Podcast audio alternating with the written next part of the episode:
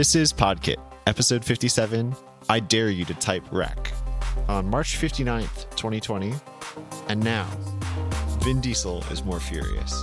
This episode of PodKit is hosted by Brandon Johnson, Brian Mitchell, and Ryan Rampersad, with show notes at thenexus.tv/pk57. Hello. Hey. Howdy. Happy, what is it today? March, 52nd or something? Something like that. I think that is that joke up. Dead yet? No, it's not. It's not. I believe that joke expires in 2024. March 12,000 or something. Yeah, no, maybe. 1,200, not 1,000. Yes, because it overflowed the signed int. Dates. They're never easy anyway. Nope. Well, we're still here. We're back with another episode a month later, like we like to do. We've got a few topics. Starting off, let's... I had the most ridiculously productive weekend 2 weeks ago where I knocked off two things that have been on my fun dev to-do list for a year and a half. And the first one was playing with Canvas, doing some 2D Canvas stuff. And so Ryan and I live coded with VS Code Live Share and a Zoom call for 6 hours. We started at... It was just amazing. Yeah, it was so much fun. We started at 9:30 p.m. too, so solid Saturday night. But yeah, we came up with this CodePen, or we shared it there. We did the live code in some... silly node server we threw together. That thing was the most brittle joke server I've ever seen. We spent the first hour trying to get that web server running, but then we did it. Oh. So it has live reloading, and we got Prettier installed, and we're editing in a single script element in a single HTML file, but we have Prettier and a node live server and live reload. Yeah, live reload. Yeah. There you go. I think from Browser Sync. Something like that. I think so. Or at least at one point, yeah. I don't know. Things changed a lot over the course of that 6 hours. If anyone wants to see what that code is, let me know. It's not online anywhere, but I could if anyone wants to. You probably don't, dear listener. You probably don't. Anyway, yeah, so we shared it to CodePen. There's a link in the show notes. And it's basically some dots and some lines, and... We went through the progression of... So I had a very small start of, I think it was 100 dots randomly generating every frame. So it was 60 frames per second of just black dots moving, flashing all over. Not even moving, just it was, static. It was like that, but made with 100 black dots on a white background. Nice. So we went from that to, I think we have something 20 dots bouncing around with lines connecting them. The colors change. There's some transparency stuff. Yeah, so they move. They have directions. Ryan was a math whiz at some of this stuff. It was good fun. Yeah, it was a lot of fun. Some of the cool highlights here is as Brian mentioned, Canvas based, which is all everybody's favorite thing. On line 24, we made a new mathematical constant called tau. It's famous. It's incredible. Everybody should get a tau of their own. But one of the interesting things that as React developers and functional programmers, although there's always more to go in terms of functionalness-ism, whatever, is we actually used a class. And I never use classes in any code for any reason ever. But this is actually kind of one of those times where it's almost useful to have a class. Oh, it saved us. We were and then Ryan was like, here. Just put it in class, it'll be fine. Point, and it just started working. Yeah.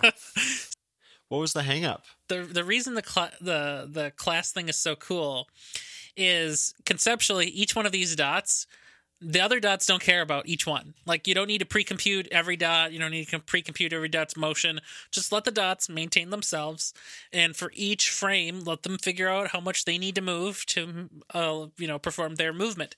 It's really cool. It's a really nice method of doing it. It was fun to have different, little equations and formulas to do different colors and stuff. It's just a lot of fun, and it turned out really well. Yeah, and then we're doing things like calculating the distance of 2 points to find how close points are to start drawing a line, and then we're doing different opacity when they're a certain range of distance apart of those lines. It supports high DPI displays, so there's some logic around that. We have them bounce off the corner or the edges of the canvas window. So there's, the center point of the point is in the center of the dot, but the point has a radius, and then the lines are even the width of the line is even larger than the circle or the point. So we have some math around edge detection around that point. There are a couple bugs, so you can there's some resize detection, so you can kind of push points further in if you resize the canvas, but you can trap points outside of the canvas and they will stay around, and then you can rapidly expand the canvas back out and you'll see them again. And there's a bug where they'll hit the edge and they'll just kind of jitter around if they're kind of stuck in the edge of the canvas. I don't really understand why it's happening, but it's beautiful. I love it. And there's a tiny bit of randomness in the bounce. When they bounce. Yep. So it's not like a pure straight line of the angle, but it's that plus a little bit of difference. So you can see if one's stuck, it just kind of jitters really quickly and bouncing around. Uh-huh. And each dot has a slightly random speed to it. So it adds a little more fluidity. This is super fun. Quite a bit of math in the end, but as you progress through, you just slowly add more and more and more. I highly recommend to anybody who's doing this kind of thing to just go and read, go find I don't know what that guy's called on YouTube, 3 blue, 1 brown or something. Find some math videos and just go watch, what does cosine look like? What does tan look like? What do multiplying numbers together mean? What does tau? What's tau? Tau is 2 pi. Oh, right, of course. It's been a long running gig. You wrote a function, Ryan, that we the file. Sigmoid function. Of course. Yes, everybody loves sigmoid function. We just had a sigmoid function that we just randomly start calling and say, "What does this do? Does it help? Does it do anything for us?" It didn't help the whole time. But it was there. Yeah, we removed it eventually, but it could have been cool if it worked. It was one of the last things to remove. I think it was when we copied it into the CodePen. Yeah. Anyway, so that was Ryan and I's fun 6 hours a week and a half ago. I would totally be down to do something like this again. Yes, for sure. It's a fun social way to learn something new and create something ridiculous. And maybe we won't have to waste 4 hours of that time setting up the live reload. We'll just copy the same bad script. Yeah, is this how libraries are formed? You just hobble together something stupid, and then if you eventually just keep adding more to it and stabilizing it, and then all of a sudden you've created... Remix.run. Oh, wait, no, we're talking about that later. Coming soon. I was going to say, isn't that who's the Express.js guy who may or may not be a real person, like William Shakespeare? TJ? TJ's Law. No? No, you're going to have to expand on that. Yeah. Nothing. I will say, I thought you were going to say William Shatner, not Shakespeare. Yeah. William Shatner. Anything. Yeah. Well, you can just marker that one right out then. No, we're keeping that. That's great. Oh, man. But yeah, Express was built way in the early days of Node. And it shows. Yeah. Its API is just weird and awful. It's very callback driven. And I dare you to try to type rec. It's impossible. Yeah. Well, you know, my all I meant by that was every library starts by just something somebody needs, and eventually you find out you built this great and terrible thing. Yeah, and then you have to support it for 12 years or something, and till the end of time. And like half of the API service is now built into Node itself. Anyway, that was our CodePen journey. There you go.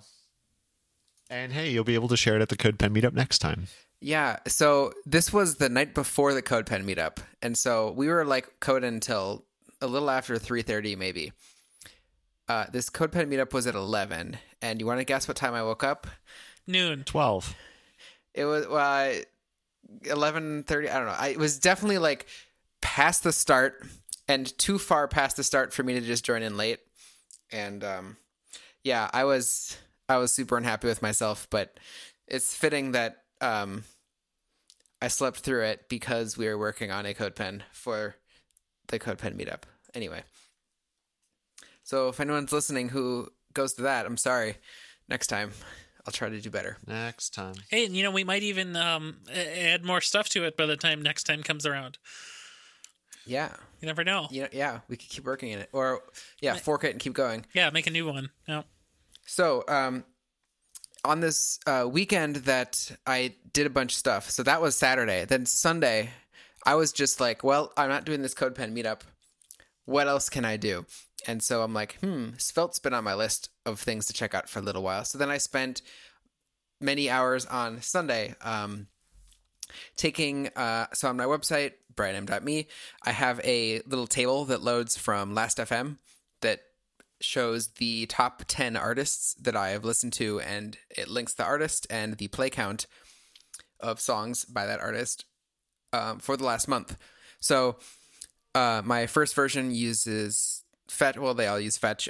It grabs it, and then I use just vanilla JavaScript to create a table and load it up row by row and do some formatting in the cells.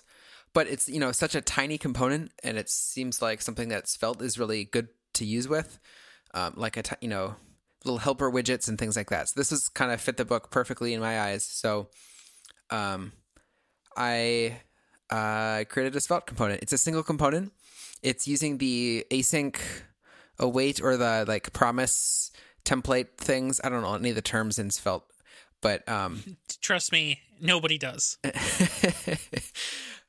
But yeah, so I have like this promise in the script for the component that is just the fetch function around the endpoint. And so I can, in the like markup for this component, I basically say await the promise. And then in that block is the loading indicator. And then the next one is when it resolves, then I have the whole table markup. You know, it's iterating over the objects in the response array, and then, you know, it's using map and, or no, it's not using map. It's using like a for each loop kind of thing.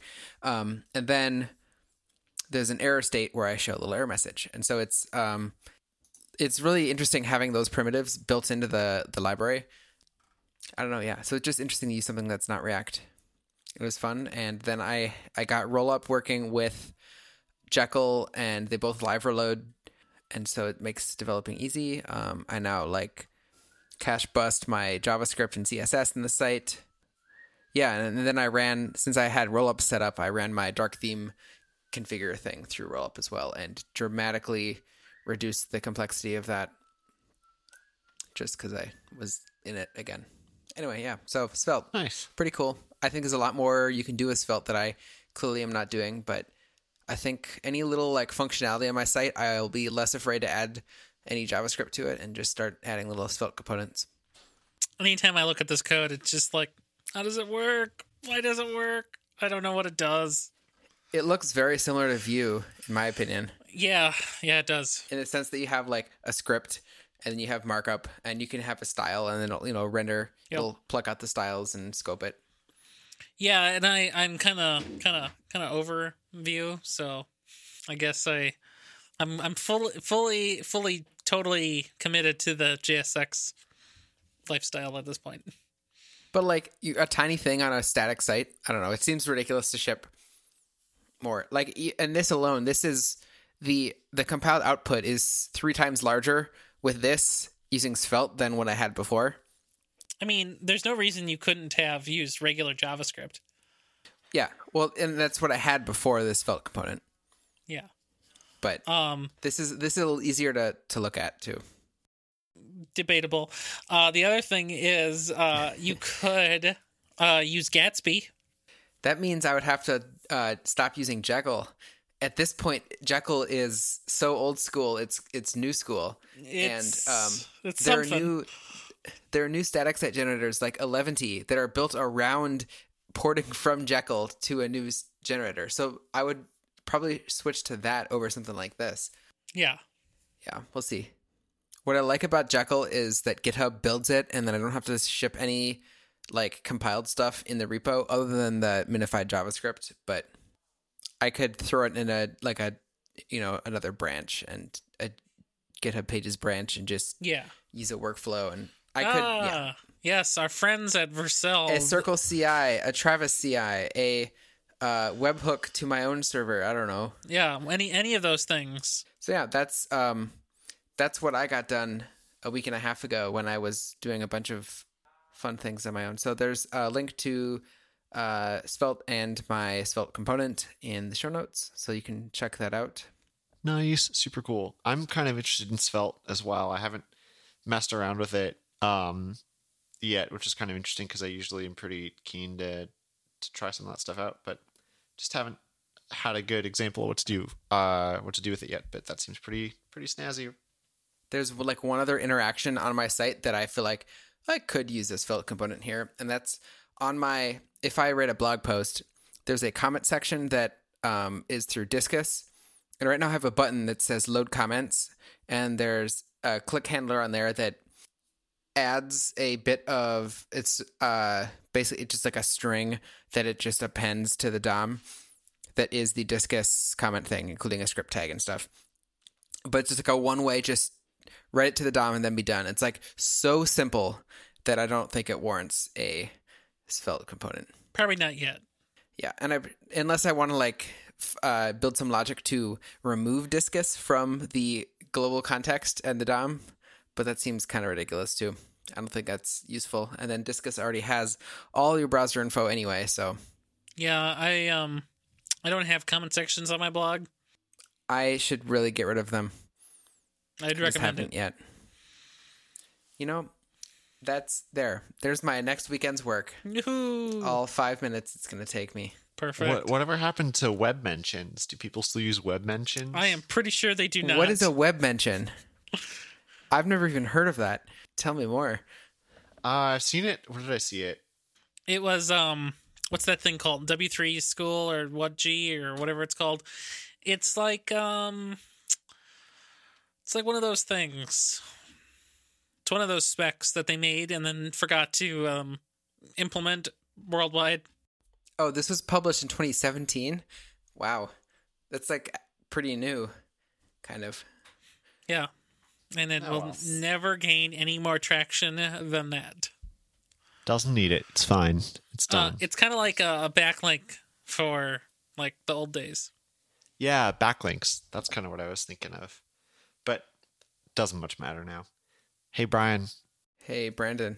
You know, there's a thing that you could use if you wanted to, instead of GitHub Pages, that could deploy your 11T site. And I use it quite a lot, and it's called Next. Or sorry, it's not called Next. It's called Now. But you know what? Now it's not called Now. Now it's called something else. Now and then. Then yeah. If then it was called now. What's it called now? It's not called now. It's called something else.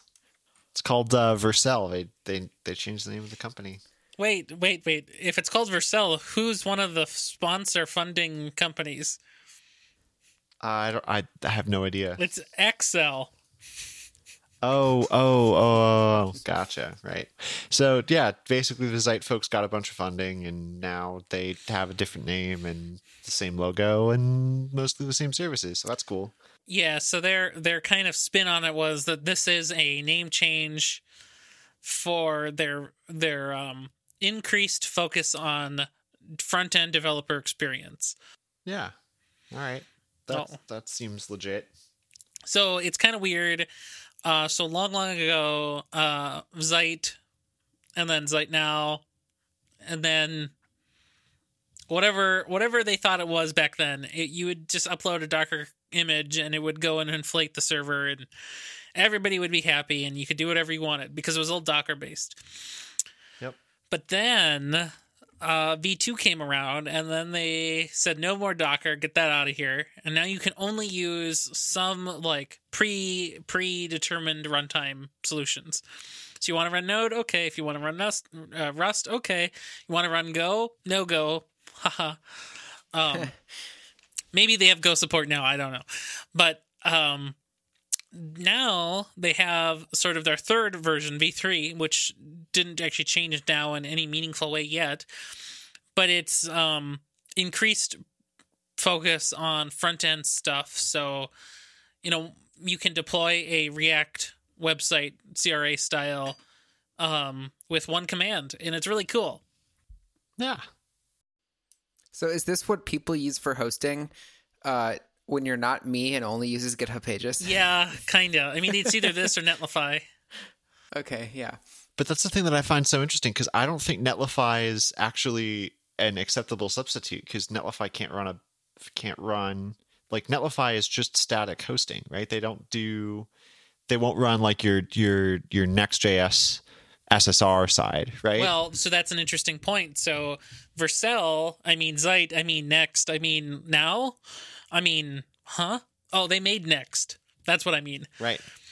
So Next.js, not to be confused with Nest.js, it is an SSR-based, back-end and front-end hybrid framework. So code runs on the back-end, code runs on the front-end, and where it runs anytime between, you don't get to know. So they push, it looks like a lot of their templates are like Docosaurus, and there's, Ember, Preact, Vue, Scully, Iconic, Angular, Polymer, Svelte, React App, all that kind of stuff, like Next, Jekyll, Brunch, Eleventy, tons of static site generators. And then, like Gatsby and Next. So I think most of these are static or some server-side rendered. So that's kind of, they're pushing the, like, you're going to deploy a static website that maybe actually is server-rendered a little bit. But yeah, especially if they're creating Next.js, which is conveniently the first item in their list of templates. Uh-huh. They're at that point kind of pushing for implementing their own product as well. Well, and I think it's an interesting point because, the Jamstack stuff is so popular these days for what reason, nobody will ever know, but allegedly popular, they tell us. I think every time you see the word Jamstack somewhere, that's $1 of VC funding, pretty sure. Right. Absolutely. And that's why that term has always kind of irked me a little bit, right? Because I don't know. I build things along that pattern, but that pattern doesn't actually seem to fit how those sites are built. It seems to fit something else, and it's always been kind of unnerving what it was. That's what I've always really liked now as a product, and I've often used it not really with any front-end stuff whatsoever. In fact, Brian, the Meetup API proxy runs on Zeit now, or will have used to, ? Now, do you mean now or do you mean Next? Because there's two different. Yes, it's not running. It's not a Next.js app running on now. It's literally just a JSON endpoint. Yeah. It used micro. Like it's a tiny serverless function, right? Yep, exactly. Yep. Yeah. And so that's the thing. Like, because Netlify has functions, but that's a different thing entirely. Is it actually a different thing? So is now and the Netlify functions really that different? I guess I've never used Netlify functions. Yeah, I don't. Yeah, I don't either. So I've used Cloudflare Workers, which is basically a serverless function. I added some sort of what did I do? I added a 30-minute cache control header to the response to the client for my little endpoint, and then I added a 5-minute 60-second. I don't know, some amount of seconds cache in the Cloudflare network of the actual Last.fm call. I don't know how it works, but it seems to work. Yeah, that's a great use case for one of these things. I've also recently been thinking about moving some of my sites over to Zeit, and I guess they changed their name, so I'm going to have to figure out how to say Vercel better. One of the reasons I want to move even my own personal RyanRampersad.com site is because if I need to upgrade my server, because it happens to be April of 2020, and that means a new Ubuntu is out, right? It'd be nice to host the thing somewhere while I'm doing that move. And for the most part, like, I get global CDN, I get cert automation, I get all the stuff that I'd want. And allegedly, you can put a domain on it. And allegedly, with the new Vercel, it's free-ish, I guess, for what I would do with it. That could be enough for me. That's the thing about these services that I'm always like, I don't know, because GitHub Pages has and likely will always be free. There's never really been any issue about that. You know, there's a certain point where your traffic might be high enough where you'll get an email from GitHub and they'll tell you, stop it. But, like, that's never going to happen for a personal site.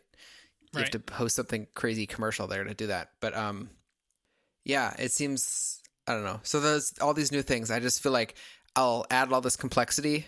Oh, absolutely.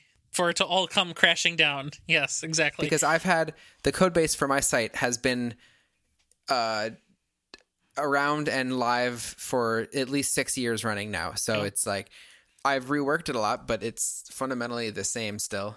And that's nice. In many ways, it is sort of a waste for me to host. Like, I don't mind paying for stuff, but it is a waste for me to host a static website on my 4-core, 4-gigabyte RAM VPS. Right. Oh, that's how. Oh, yeah. See, that seems a little ridiculous. Yeah, a little bit. Is that the only thing running on that server? No. A lot of stuff runs on that, but that's one of the many tenants. I mean, you could be like me and spend $5 a month for running 2 Twitter bots that no one cares about, and a Hubot for our Nexus Slack that is nobody uses, nearly worthless. Yeah.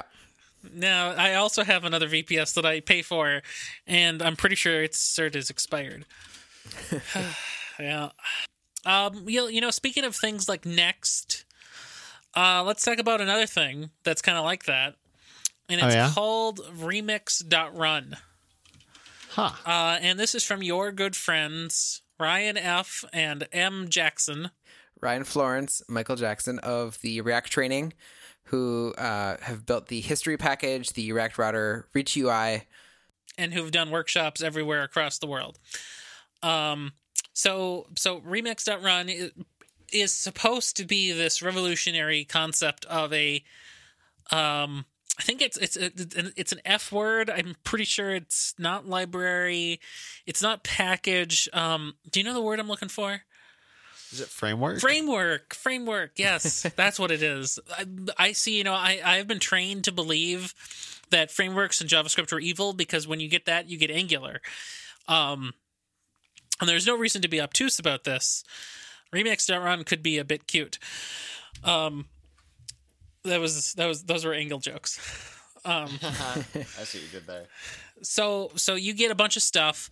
So you get file system routes, which is supposed to be like next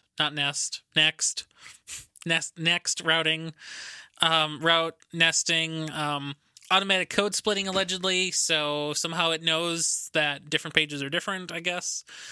You get Helmet integrated with data-driven meta tags, built-in data loading. So something like suspense and SWR built in. Location-based suspense cache, so it knows where you are and where you've been. Streaming server rendering, so I don't know what that actually means.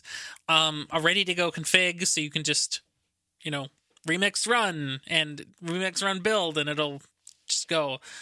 I don't know what React Refresh is. That could be something. You can deploy anywhere, but I'm sure for an extra $2.34 a month, you can run your remix.run on remix.run.live and use their global CDN like everybody else. It'll run on the unpackaged CDN. Right. So what do you guys think about this? Like a framework for writing a React app, like an even frameworkier framework than Next. From the like taking a step back, someone finally coming up with a solution like, here's how you're going to write React apps. This is the way to do it. You do it like this. Cool. That seems good. The React community has, I think, notoriously for a long time been built up around, yeah, you could do it this way, you could do it that way. Here are a bunch of libraries you can use. I think there's been a lot more convergence lately. But also as things have gone more towards, doing some server rendering, I mean, there's still a bunch of different ways of dealing with CSS in React. That's kind of been a long-running thing. But this really capitalizes around the router and very much route-driven stuff. I remember I saw a tweet, I think either Ryan or Michael tweeted about, if you have data on the page, it's not going to reload the page unless you do Command R and reload the browser page, because that's how websites work. That's the classic way. You go to a New York Times article and they do an update. You have to do a hard reload of the page to see that update. So they have some of these like traditional routing ideologies in with this, but then brings a lot of some server, some client rendering. It splits it all out. So it kind of takes your nice, fancy, modern single page app and flattens it out to a bunch of isolated bits and makes it all work together. And that seems like a nice way to do it. And I think this would be fun to try out. Yeah, I think it'll be really cool to try. I think there's a lot to still be explored here. So what is the data story? Do you have to call another API, or is there a database layer? Is there what is it? There's still a lot to know. What do you think, Brandon? I think for my part, I, at the risk of sounding a little bit like a Next acolyte, I don't really see how this is going to be different from any of the other things, right? I don't see a ton here other than specific references to suspense that I can't get with Next, also out of the box. But I agree that if it's more opinionated than Next, that's probably going to be a net positive for some folks.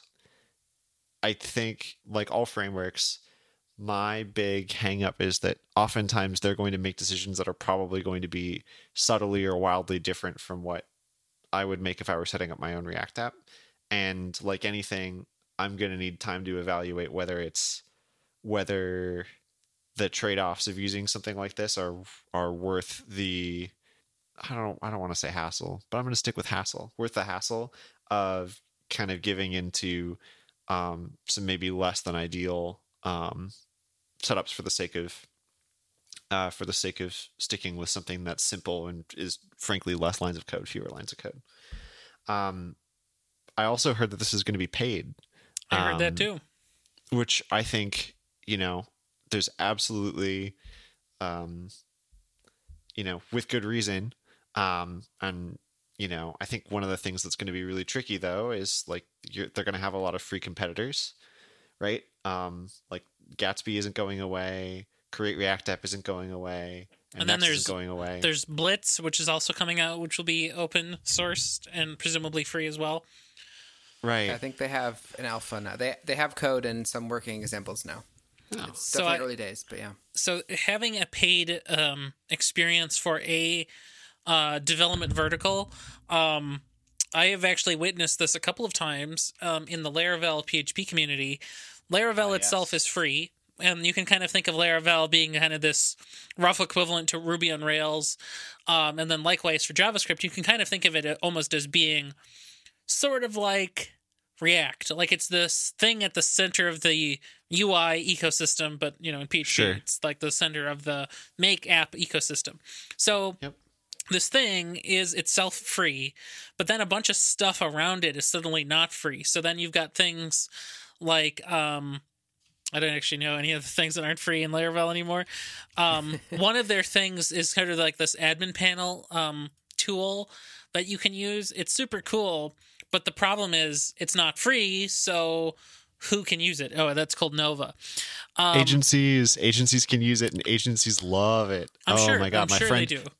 My friend, one of my friends who's another independent developer, was telling me how much he really enjoyed Nova, and I was very close to checking it out, but I've never...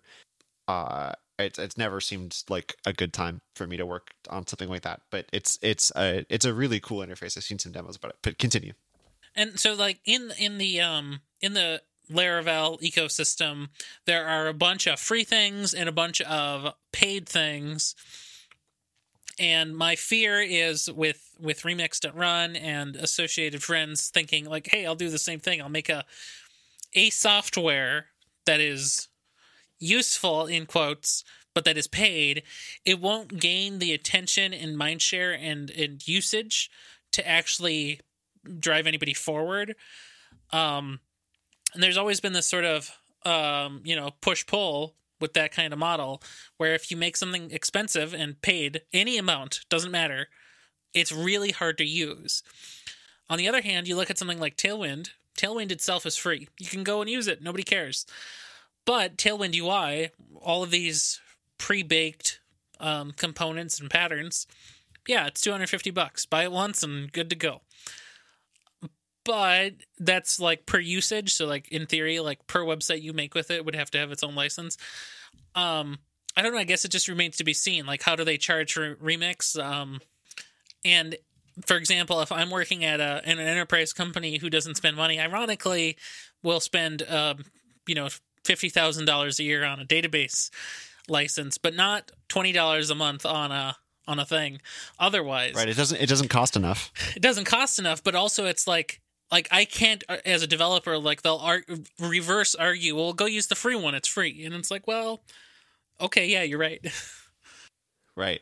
But at the same time, if it's a really good product and it saves you so much time in implementing, it might be worth looking at the paid one. And I think from their point of view too, it doesn't need to be wildly successful, like, and have tons and tons of installs for it to be successful to them. It needs to be enough to justify their time to work on it. You know, if they land a few hundred installations of it, it might just pay for itself, and then it's good for their time being, and they've maybe pushed and tried out some things, and then they can talk about approaches they make, and that can pull the community forward.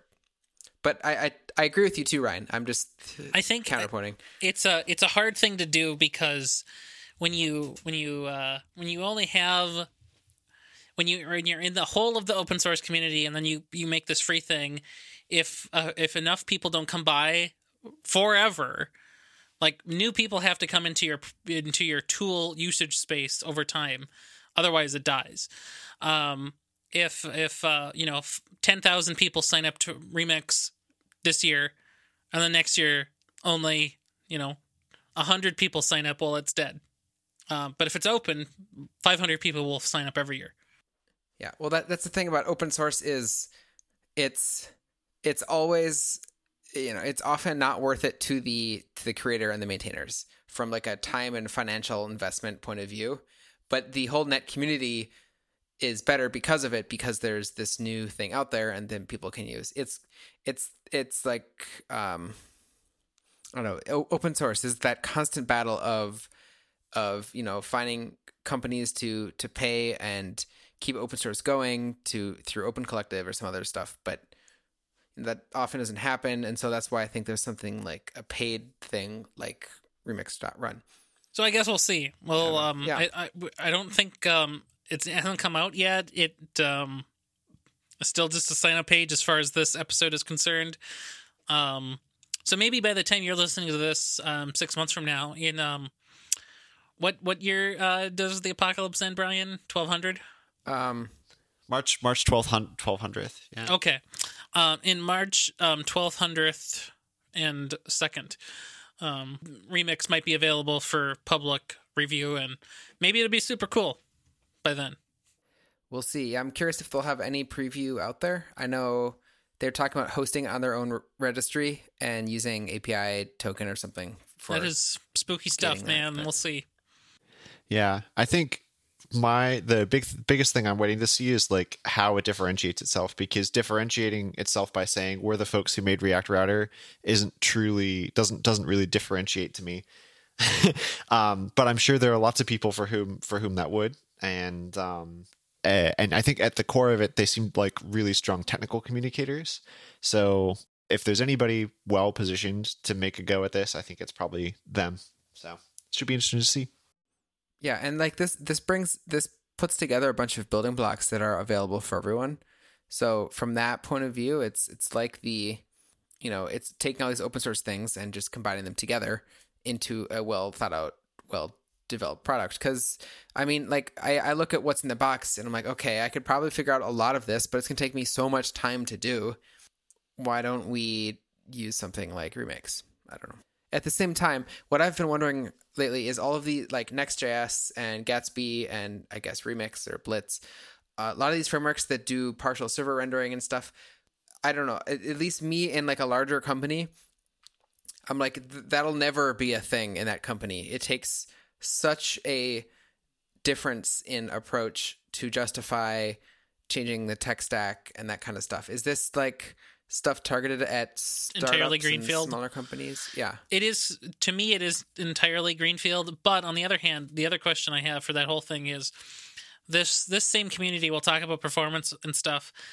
But I got to tell you, if you're in a Fortune 500 company, logging into your computer in the morning will take longer than the performance gains by code splitting for your entire user base forever. Right. One image that's not optimized completely as a JPEG will blow all code splitting out of the water. It'll blow all bundle caching out of the water. Doesn't matter. Parse time is crazy, though. I've seen apps that are shipping a single 10 megabyte chunk that through some dependency management stuff and a little bit of code splitting, you get it down to like 2 or 3 chunks that are all less than 200K. It's like so much, maybe not 200K, but so much smaller. And then the app is actually quite noticeably faster, especially when your auth redirects do full redirection on your application. Yeah, well, that is bad. So yeah, I think it's for mostly greenfield and non, as far as I can tell today, non-enterprise deployments. It is funny you bring that up, though, because a certain very large Bloomington-based blue company does effectively entire SSR on their back end. Right? So, like, their back end is not, not Next. It's not obviously not Remix. It's something they made in-house with React. Nice. Like it's not a name brand thing. So it's interesting because they are an enterprise who actually needs that because it's not an app, it's a website. Right. We did that on a project too and then turned it off for various reasons. But it's you're right. It's very interesting because a lot of folks who have figured that out have already figured it out. But there are new companies and new products every day spinning up that don't have that figured out. So it'll be something else to see. And I think, it's the industry you're in as well. A lot of internal tools and stuff it's less important to have this kind of performance and stuff. And, routing patterns that your users expect and understand than companies that are, e-commerce, big stores where time is everything and you delay loading your site by half a second and you lose, millions and millions of dollars of potential sales and things. So I think that's where some of where I'm coming from is it's just a disconnect from what the people I follow and the standards I hear about versus the industry that I'm in and the needs that brings. You know what? It might just be time for everyone's favorite segment, new Twitter followees. Yeah. I'll start. I've got nothing. I've been trying to stay off of Twitter, but it's not really working. So you still get my same old high quality and advisable tweets. But I've got no new followees. How about you, Brian? I've been quarantining. I went on several weeks ago and unfollowed a few people. I'm down to under 500 again, so that's good.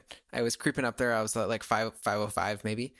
I'm 489 as we speak. I didn't follow many people, just like a musician here and there, some local people in the Twin Cities. But yeah, I'm nothing new much this month. It's, it's been a quiet month for many different things, including people I follow on Twitter. What about you, Ryan? Nothing as usual? No, actually, I did follow some people. I think I did, at least. Whoa. Yeah, just a few. I've noticed recently over the past couple of weeks that in my timeline, I'm starting to see people I don't recognize. And so I think people I used to follow have started tweeting again because they're working from home and have more time now. And it's been an interesting thing to, like, I have no idea who you are. Who are you in my feed just every day? But yeah, I did follow some new people. One of the things we talked about last time we were here was a new thing called Glaze. It's one of those CSS and JS things. Christoph Podzuzolo, maybe, could be his name, is somebody I followed, and he made Glaze, and it's really cool. Really, really cool stuff, really interesting tweets about the work that he's doing on Glaze. Really, really fascinating. And then we've got David Adair, and just another software engineer, and I think he has tweets that are interesting. Tweets and emails. And then finally, I have Sam Slotsky. Hey, it's Sam. And I believe somebody on this channel told me about this person on one episode or something, and I had no idea who it was, and apparently they're a local engineer, so I thought I should follow them. Yeah, Sam's super cool. I think at some point we used to work in the same building. We didn't know each other at that point, but a friend of mine used to work with him, and a couple of friends of mine used to work with him, and all spoke super highly of him, so I followed him on Twitter one day, and the rest is history. Just a super cool, super chill Minnesotan who recently started working for Gatsby. So nice. There you go. There See, I knew it was something. I hear from Minnesota who are working for these big companies, or maybe not big companies, but notable tech companies. Yeah, who else are you thinking? I don't know. Just like Joe Carlson working for MongoDB. Okay, I'm on the spot. I don't know, but I just feel like there are a couple more. It's a feeling. Let's be clear. I get it. I totally get it. MongoDB wasn't web scale until Joe Carlson joined. I just want everybody to know that. There's an official MongoDB TikTok now. I bet I have to imagine he's involved with that. I bet he is. I asked him about it. It is his thing. Of course. It's legit. That's incredible. I follow him on TikTok, but I don't think I follow MongoDB. I don't have a TikTok. I'm still terrified. A friend of mine who, back when we used to be able to go into offices, right? Who used to work across from us. So March 1st. Yeah, like a month ago, 2 months ago. She used to come in and chat with Randall and I occasionally. It was really funny because she used to make fun of me for being too old for TikTok, which is hilarious because I'm not that old. I'm pretty sure you're the youngest of all of us here. Yeah, it's more relevant to you than me, but somehow I'm on it and you're not. I'm 90 years old. I still haven't figured out what to post. I've had my account for almost a year and a half. Or no, maybe, I don't know. So I follow this guy on Twitter who I went to college with, who is like a communications and media kind of major. And he did his like senior thesis thing on Vine and like the social media stuff around it. So he's always like talking and comparing things to Vine because he's interested in that. So he was talking about Musical.ly when it was Musical.ly before Vine or before TikTok or the other holding company acquired Musical.ly and rebranded it as TikTok. So my account is actually like 2 or 3 years old or 4. It's like an ancient account, but it's like continued on to this day somehow. But I haven't really. I think I installed TikTok like a year and a half ago, but I still haven't posted anything yet. I haven't figured out what to do yet. My sister has me beat there. Right on. Well, that just about wraps our new Twitter followees. What are you going to be doing between now and the next PodKit on March 78th? Probably about the same, just staying home and not going anywhere for any reason at all. I'm checking my calendar here. What am I going to be doing? I will have finished watching Westworld season 3. Oh, yeah. Maybe I will have finished watching the Fast and the Furious series. I'm trying to finish that now. I watched 5 and 6 the last couple nights. So who's fast and who's furious, or are they all both? Ooh, that's a good question. Is Vin Diesel fast and the other guy furious? So they're both very fast. I would say Vin Diesel is more furious than oh my God, what's his name? The actor, the one who died in 2013. Not Ryan. Jason Statham. Paul Walker. No, not Paul Ryan. Paul Walker. Paul Ryan. Yeah, it's funny because Paul Walker is kind of the amalgam of two Republican governors, right? Scott Walker of Massachusetts and Paul Ryan of right? Okay, you see Wisconsin. Where I'm coming from. Yeah. That was amazing. Oh, man. Anyway, so watching some media. I don't know. What am I going to be doing? Who knows? Maybe doing some more development for fun on the side. What about you, Brandon? Well, first off, I'm drafting some inadvisable tweets about how Paul Walker, when he died, split into Scott Walker and Paul Ryan. Yeah. I can't wait to... No, you must post those like now. That's okay. They'll just go in Screenhole. They'll go in Screenhole where it belongs. Don't you have an extra Twitter account for those? I do, but I never post anything there. So well, now you have content. There we go. Every once in a while. But no, aside from that, I fixed up the espresso machine. So I got an espresso machine probably 3 years ago. Really, really cheap refurb one. But it actually is held up pretty darn well. And I've been making solid espresso at home. So I'm going to try to keep doing that because it's nice to stay indoors. Lots of cooking, hopefully. Lots of work. I've been working like week over week. I've been working basically 1.2 1.2 times the previous week for the past month. So I think I'm up to like 1.6 times my usual. I think that's exponential capacity. Growth. No, it's not quite. It would have to be exponential would be. Well, no, it is exponential. You're right. It's definitionally exponential. It's just, it's not doubling. It's not doubling. It's slower. It was exponential that. and then stopped expanding. Yeah, it's an S curve. What's that? Logarithmic. Logistic. There we go. Yeah, there we go. We got there. Brandon, you mentioned coffee, and so I've been messaging you a lot lately, and I bought an AeroPress. I bought another thing I forget the name of that hasn't arrived. The Bee House dripper. I'll be here in a couple days. You said. I think so. Yeah, within the next week, I think. And yeah, so the most money I've spent in the last like quarantine time has been on food. So, that's good. And then the next thing has been coffee related things.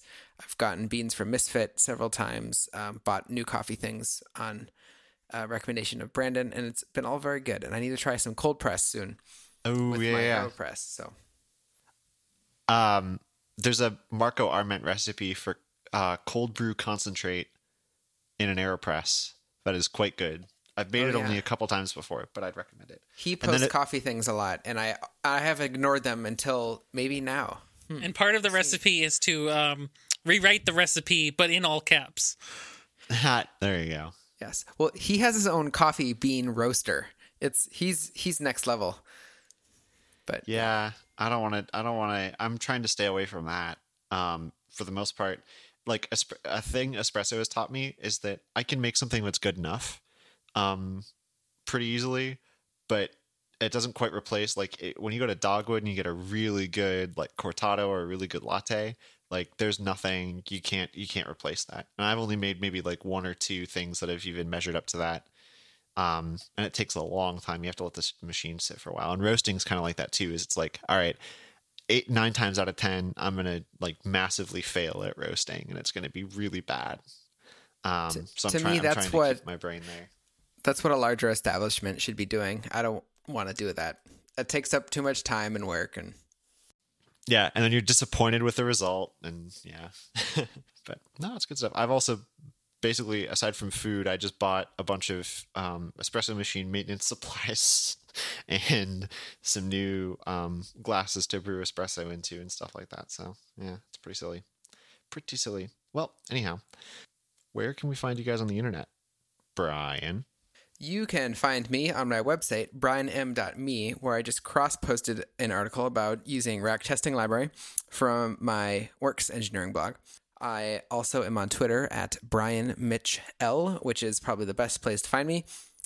I try to tweet more about tech things, and it usually just comes out as CSS stuff. But that's what I care about, I guess. Apparently, so yeah. that's probably where you can find me. Maybe Instagram. I'm also BrianM. Or wow, no, I'm not BrianM there. I am Brian Mitch L on Instagram as well. If you go to my site, BrianM.me, you can find a link to all my social media. It's probably oversharing, but you know, I got to put it somewhere. It's almost a reference for me more so than for you. But yeah, that's me. What about you, Ryan? Hi, you can find me just about everywhere, but especially on Twitter, RyanMR, and of course, on my website, RyanRamperstad.com. It's where all the things are, but less than Brian. I don't have that many things. Brandon? For my part, you can find me a lot fewer places than usual, but mostly on Twitter, where I'm Brandon_MN, and my website, Brandon.mn, which maybe by the time this is published might have a blog. Who knows? We'll find out. I feel like we've been hearing that for the last 5 years of this show. You know, for a couple of those years, I did have a blog at that address, but then I was like, I don't really want to run this anymore. So we'll see. But now you could use Vercel to host it. Oh, that's exactly my plan. Believe it or not, actually, I think the front end's on Netlify, so I might try to do something super terrifying and run like a back end in Vercel and the front end on Netlify just to spread the love around. Good. But yeah, aside from that, I'll just be here making coffee, doing work, getting stuff done, and roaming the streets of Northeast Minneapolis to get some sunlight. Yep, for sure. Well, if you're looking for the show notes of this fine episode, you can go to thenexus.tv/pk57 to find those. If you want to chat about the episode, you can go to reddit.com/r/thenexustv. Look at that, we got our own subreddit. And if you like what you're doing here, you can support the network on Patreon at patreon.com/thenexustv. That's our show, so it might be time to close it out with the customary have a good one. Have a good one. Have a good one. Have a good one.